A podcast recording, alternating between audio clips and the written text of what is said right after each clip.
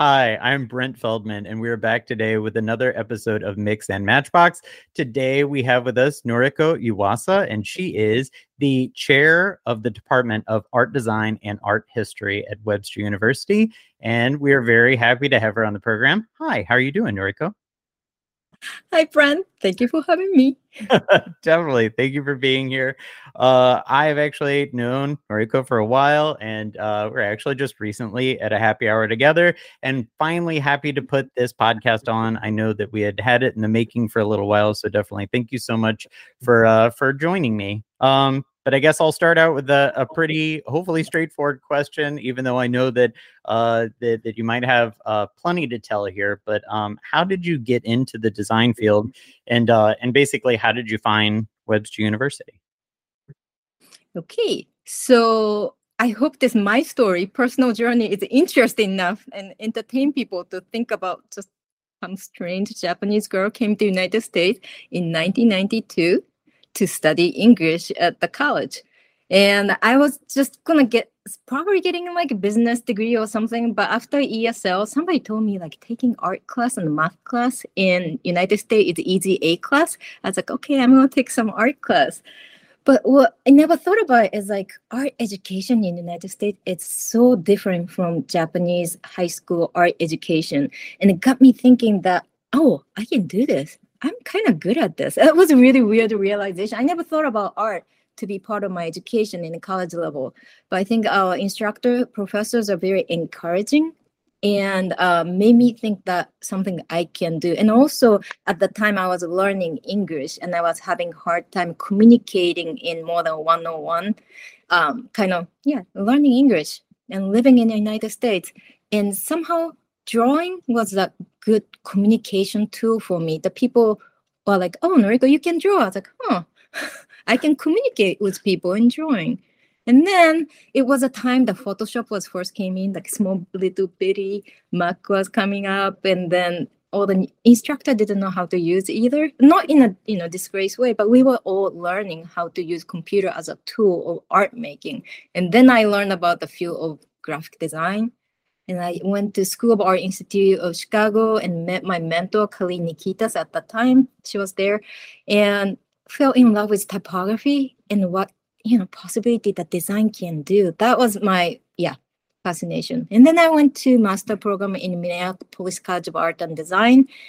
And then I worked for Duffy New York, uh, in New York, and then came back to St. Louis to be with my husband, who is from St. Louis. And then at that time, it was right after 9 11. I came, I left New York one week before 9 11. And as you can imagine, everything shut down. So nobody was hiring in St. Louis, even though uh, I made a really great connection with core advertisement people, and they gave me place and station to work in and started to do some freelance work out of their office. Um, I was looking for a full time job. And I saw that AIGA had the posting from Webster University, assistant professor. I never thought about it. Oh, I always thought I wanted to teach when I get really old. I don't know, oh, really old. but I think I was at that time like 28 or 27 then. And I was like, I don't know. But well, I'll just apply for practice and I got in. So ever since then, I'm here. That's great. That's awesome. Well, and uh it's cool because it's a, you know, winding story and you never know where like, you know, mm-hmm. things might bring you to. But but yeah, definitely that's actually how uh I I met you for the first time and definitely through actually one of our students uh or actually one of your students, actually our intern. Oh boy, back in 2009. Uh yeah. So yeah yeah, it's been a few years, I guess, which is great though, and it was it was great to kind of get in contact you uh, with you then. Um, and a, as you were, you know, an R, uh, you know, a design professor, um, if you weren't doing this as a career, uh, you know, and kind of inculcating the next generation of talented designers, um, what do you feel like you would be doing? So let's see. See, I was gonna go to yeah. I had to think about it. Um, but I do. I am in. Uh, if I weren't professor, I would probably wanted to be a full time designer, and as it is, and I just continue to be a designer because that's what I like.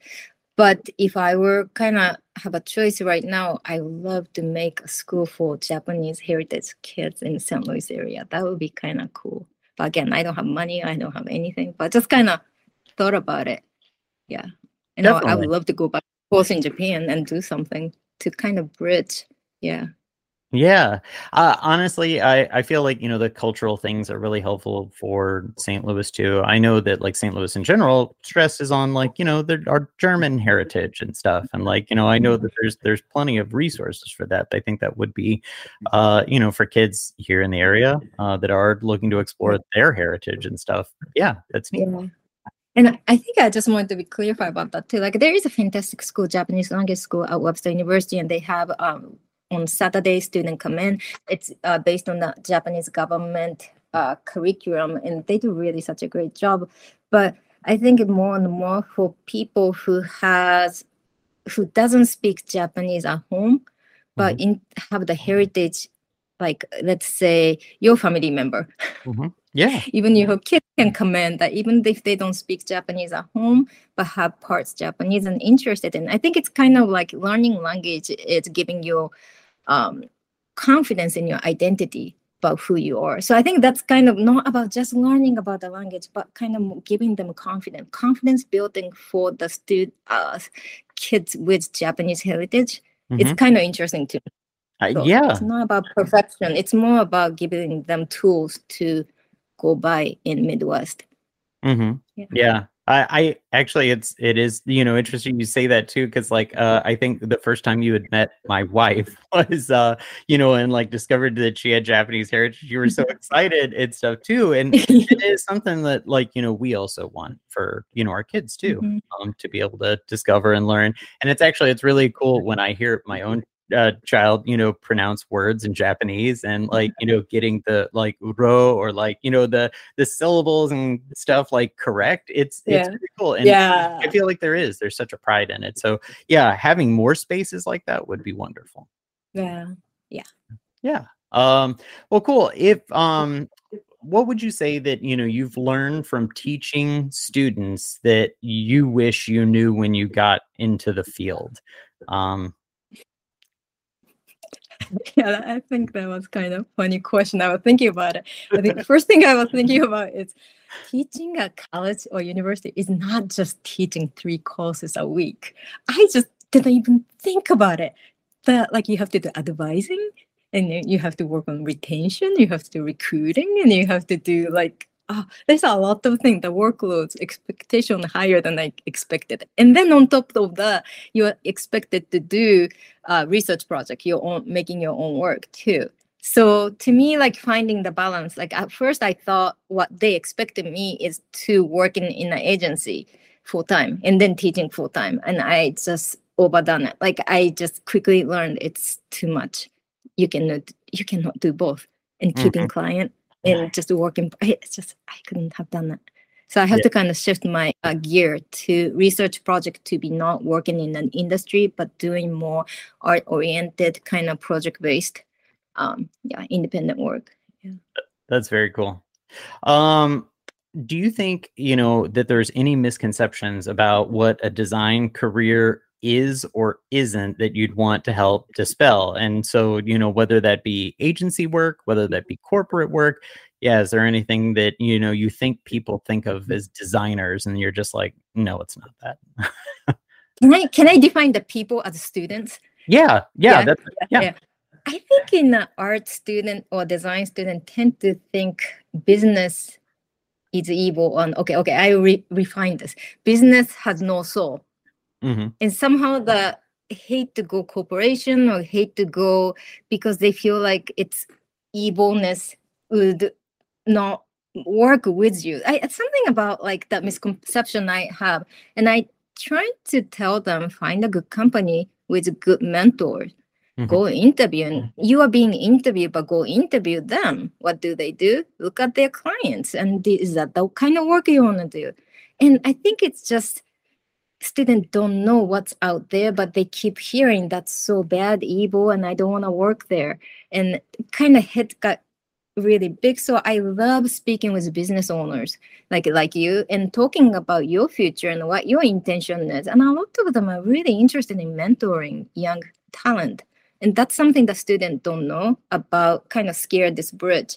So my goal at my work is to bridge this gap by connecting people and design can't bigger than what we think. That's yeah.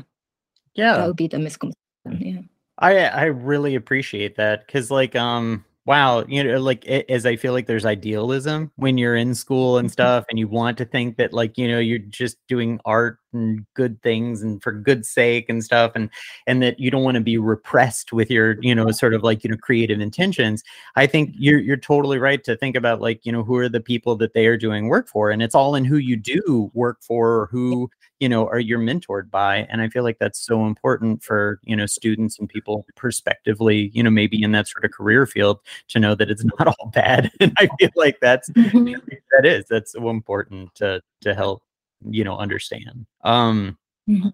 so as i'm sure you've had many many you know proud moments in teaching um you know is there anything that is kind of like uh, a moment that really stands out for you um and and you know is it is it more or less and i can clarify but is like is it more or less a process or is it kind of like when you see them sort of like you know leave and are off in their careers like what sort of moments for you really Mm. sparks pride in your students So you're talking about alumni or student in a school? could be it could be either way whatever sort of makes You see, I have so many stories, so just like kind of. oh funny. yeah But it, it's funny. I don't know. Can I name drop on this one? Name? oh Can I sure name it? yeah absolutely Okay. So okay, now now like I feel like tested when she graduated. But I know that Katie Coughlin, she's an interactive designer at TOKY, and uh, right now she's doing successful work. She's doing wonderful job. But I think I remember the time that she was nominated to be participate AIGA Command X on season six as a contestant oh wow and seeing her in the AIGA conference in Las Vegas, and she was like last last one female on the stage, and cheering for her. That was a really proud moment. That's so cool And That's the cool. background story is she's always a shy one, and she's so she's so smart and everything, but she was a really shy one. And then she was on the stage with so many famous designers on the. Uh, I- it was kind of, yeah, that was proud moment. Yeah that's but okay, really neat. but I told you that I didn't want to like name drop one person. But when you just asked me that, I was like, yeah, that was a good one. Well, Yeah. like I was thinking about um when I talked about design is bigger than you think what it is. I have an alumni who was recently named so 40 under 40 St. Louis under the St. Business Journal, and he is a his name is Quinton Ward, and he's a senior ma- manager of Metro Market, and he's also going to be speaking at Adobe conference this year. And then he doesn't brag about it, but like those are the yes, it, they are proud moment. We have a restaurant owner, Tony Garcia. He owned a Saucy Porka. He just recently graduated in 2019, but he took the restaurant design class and he really got into idea of like managing a restaurant. Or Daniel Frumhoff, MFA MICA, and um, he went to MFA and also he's a director at Apple and he teach design fac as a design faculty at Parsons in New York. It's just okay. I'm gonna stop this because I just not going to. I wasn't going to do this, but like I have a lot of successful, notable alum that I am proud of. But most importantly, like when I am proud of them is when they come back and say, "Noriko, do you need anything?" We have a design alumni advisory board started during COVID, and we just get together and talk on how we can improve our design program. And those, you know, alumni, well, they're not getting paid or anything. They just wanted to pitch in. Those are moment that is very to me successful alum when they come back and see our seniors and giving their time mentoring them it's a proud moment that kind of i like this building community from webster and they are reaching out that is a really proud moment for me That's great. Like the uh the the generation that has kind of like already had their time coming back, helping out and stuff. And that is that's wonderful to hear that there's so many and I feel like what is really cool about what you get to see is that there's so many diverse sort of career Mhm. success paths. You know, it's not Mhm. necessarily just linear and no not all students end up in an agency per se or not all, you know, students end up at, you know, a company. It's like that, you know, there's so many like yeah, the the you know, being in a restaurant and stuff and finding a way through that through design is um is really is really cool. That's awesome. Um wow, so uh I guess it, it's kind of bridging on that, but um what what would you say um are some of the most interesting positions some of your students have taken after school? I know that you mentioned that, you know, you don't necessarily want to just call out, you know, people that have, you know, gotten, you know, sort of high up positions, but um that that you know, what what are what are the most interesting paths that you think that, you know, have been taken? See, I think I already repeat this one. I'm sorry, but I think it was like yeah, Quentin Ward. That was Metro Market was always kind of interesting because he always talk about the community building when he was in school, Mhm. and he is actually building a community of people by going to grocery store groceries on a bus. The idea of like helping the people who doesn't have a grocery store nearby Mhm. and actually going to the area, I, you know, Yeah. how great is that? That is really So- cool. A- a- And, Mhm. like I think you had mentioned something about like design in you wanting to see people in design positions in successful, you know, sort of like in companies, in leadership positions too, as we were talking maybe a little bit earlier, but that wanting to see people who end up in leadership but have an MFA or something so that uh that they actually understand the design side of things and end up in in sort of a position of prominence to to help lead with maybe a different vision too. Yeah, and I think it's just something about um design is like we teach about critical thinking skills and we tackle the problems in a holistic way. So I think it's interesting how our students can start managing or um, thinking the problem differently, bringing another different perspective to the table. And I think it's really interesting. Like I'm probably like mashing up all your questions together, but I think it's really exciting to see our designer to be in the leadership figures and how more and more designer in that leadership figure and decision making area things change. I think I'm interested in. I'm so excited about what our alum is doing, what designer can do in this industry. It's it's an exciting time, and I think especially after COVID, things are changing, and Mhm. I think a lot of people fear of changing, but designer are um, not feared. I think we designers are no exciting is not right word, but taking the challenge to Mm, Yeah. cool. Cool. Okay.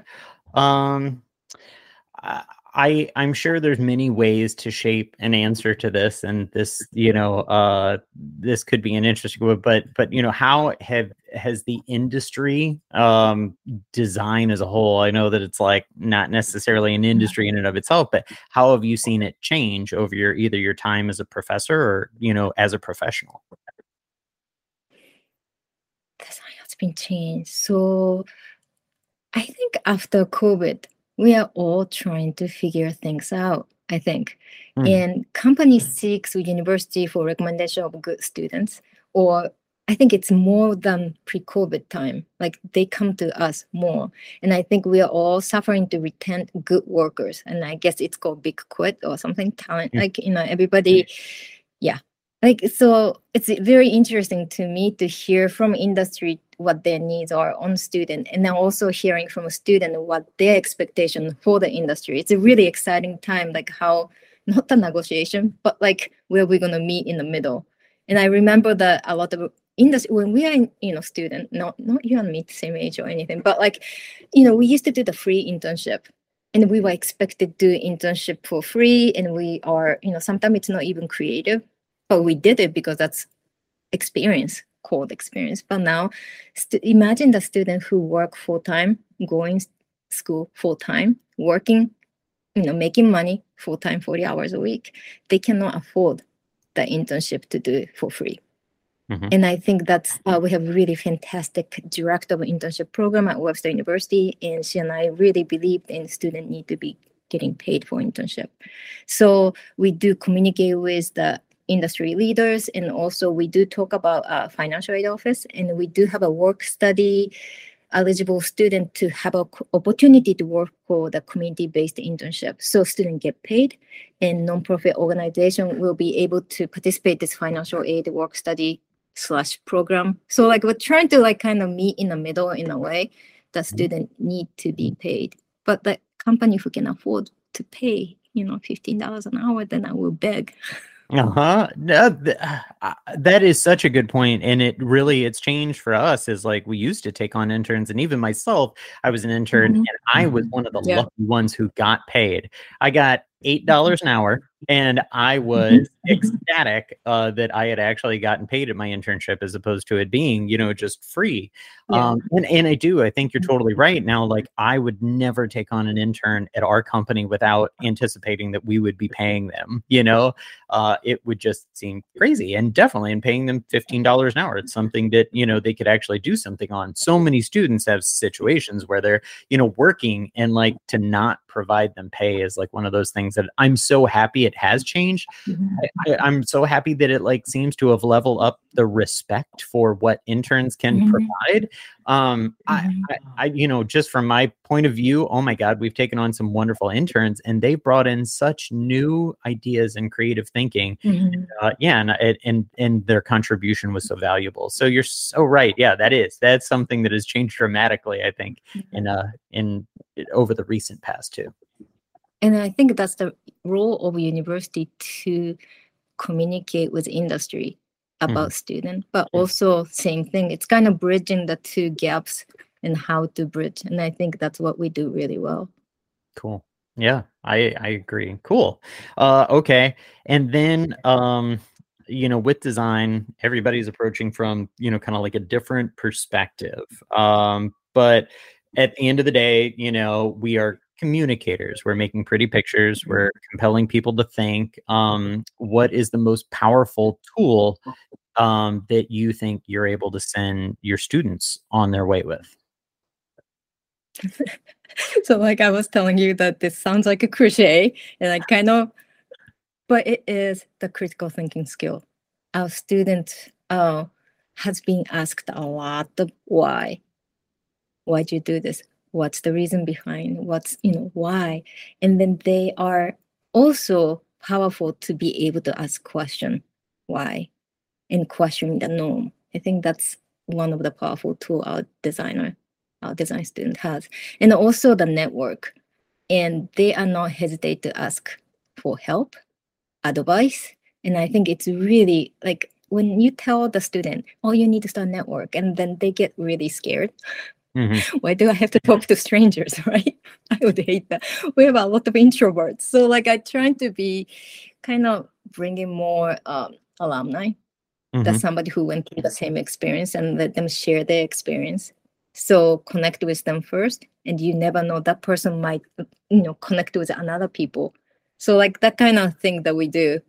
And I really think that's the yeah, what I can do at university level to give them critical thinking skill yeah.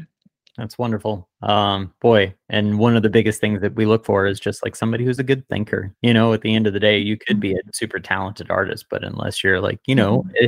able to ask the right questions to get to that right you know goal you know sometimes it's you know it's it's maybe not enough. So wow i yeah I, but we, we, do give them skills though. I i, I don't want to say like uh, we do give them skills but technology changes. Like yeah. you know what when we are yeah. student and to now it's everything is changed. New program come up and we have to learn when it comes up. So i think those are the adjustability adaptability is really important for students to kind of able, be able to grow even after they graduate from school. Mm-hmm. definitely. Cool. Um all right one big question. Why does the world need more designers? this is this is the final question, but um, I know that that yeah, I know there's probably a good answer to this, and I can think of things, but I'm very curious as to what you think about why the world needs more designers. Yeah. So I think I kind of touched on that before, but um, I read the recently I read the article from Lucille Tenazas in Eye on Design, and she is a professor in California College of Art, and she's talking about um, will it ever come to pass in my lifetime that the CEO of a major Fortune 500 company was someone who has MFA in design? And then she talked about she that is her goal. And when I read it, yes, that's what I was kind of thinking about. That why don't we have more designer in a leadership level? And if when there's a designer would think things more holistic way, and if there's more people who can look at the problem, tackle the problem in different way, then I think we can make more. okay, okay, let me go back. we can push things forward. I think that's I want to end it that way. I think, but cool. wait. okay. yeah, I think like I've been thinking about when I've been told a lot of time if things is not broken, why fix it? I think that is a good mentality to have sometime, but it's not designers' mentalities. Designer examine the surroundings and designer examine the context and content and designer improve every year. So that's kind of yeah, even if it's not broken, we can always improve. I think that's something the designer's mentality. And when you people talk about change, that scares a lot of people because I'm not talking about changing anything, but it's more elevating our lives little by little. I think that's I'm going to end that. okay, that was great. That's wonderful. Uh, I I agree. um. Well, that that is perfect. I really appreciate all you know, not only your time, your being here on the podcast, but definitely all these thoughtful answers and stuff. Um, and certainly just like general encouragement that yeah, we do. We need more great thinkers and stuff and design, and need more designers in general. Um, just because uh, yeah, I feel like they're so valuable to helping us think more about yeah, like you mentioned, like the world around us and how we see things. Yeah. And, yeah. So, thank you so much for being here, Noriko. Well, thank you for the opportunity to talk with you on the podcast. It has been fun. Thank Great. you. And I'm looking for the next opportunity to drink with you. Yeah, definitely. I can't wait to go out and do another happy hour. well, sounds um, good. Thank you. Well, this has been thank another you. episode of Mix and Matchbox. I'm your host, Brent Feldman, and we will be back soon again with new episodes.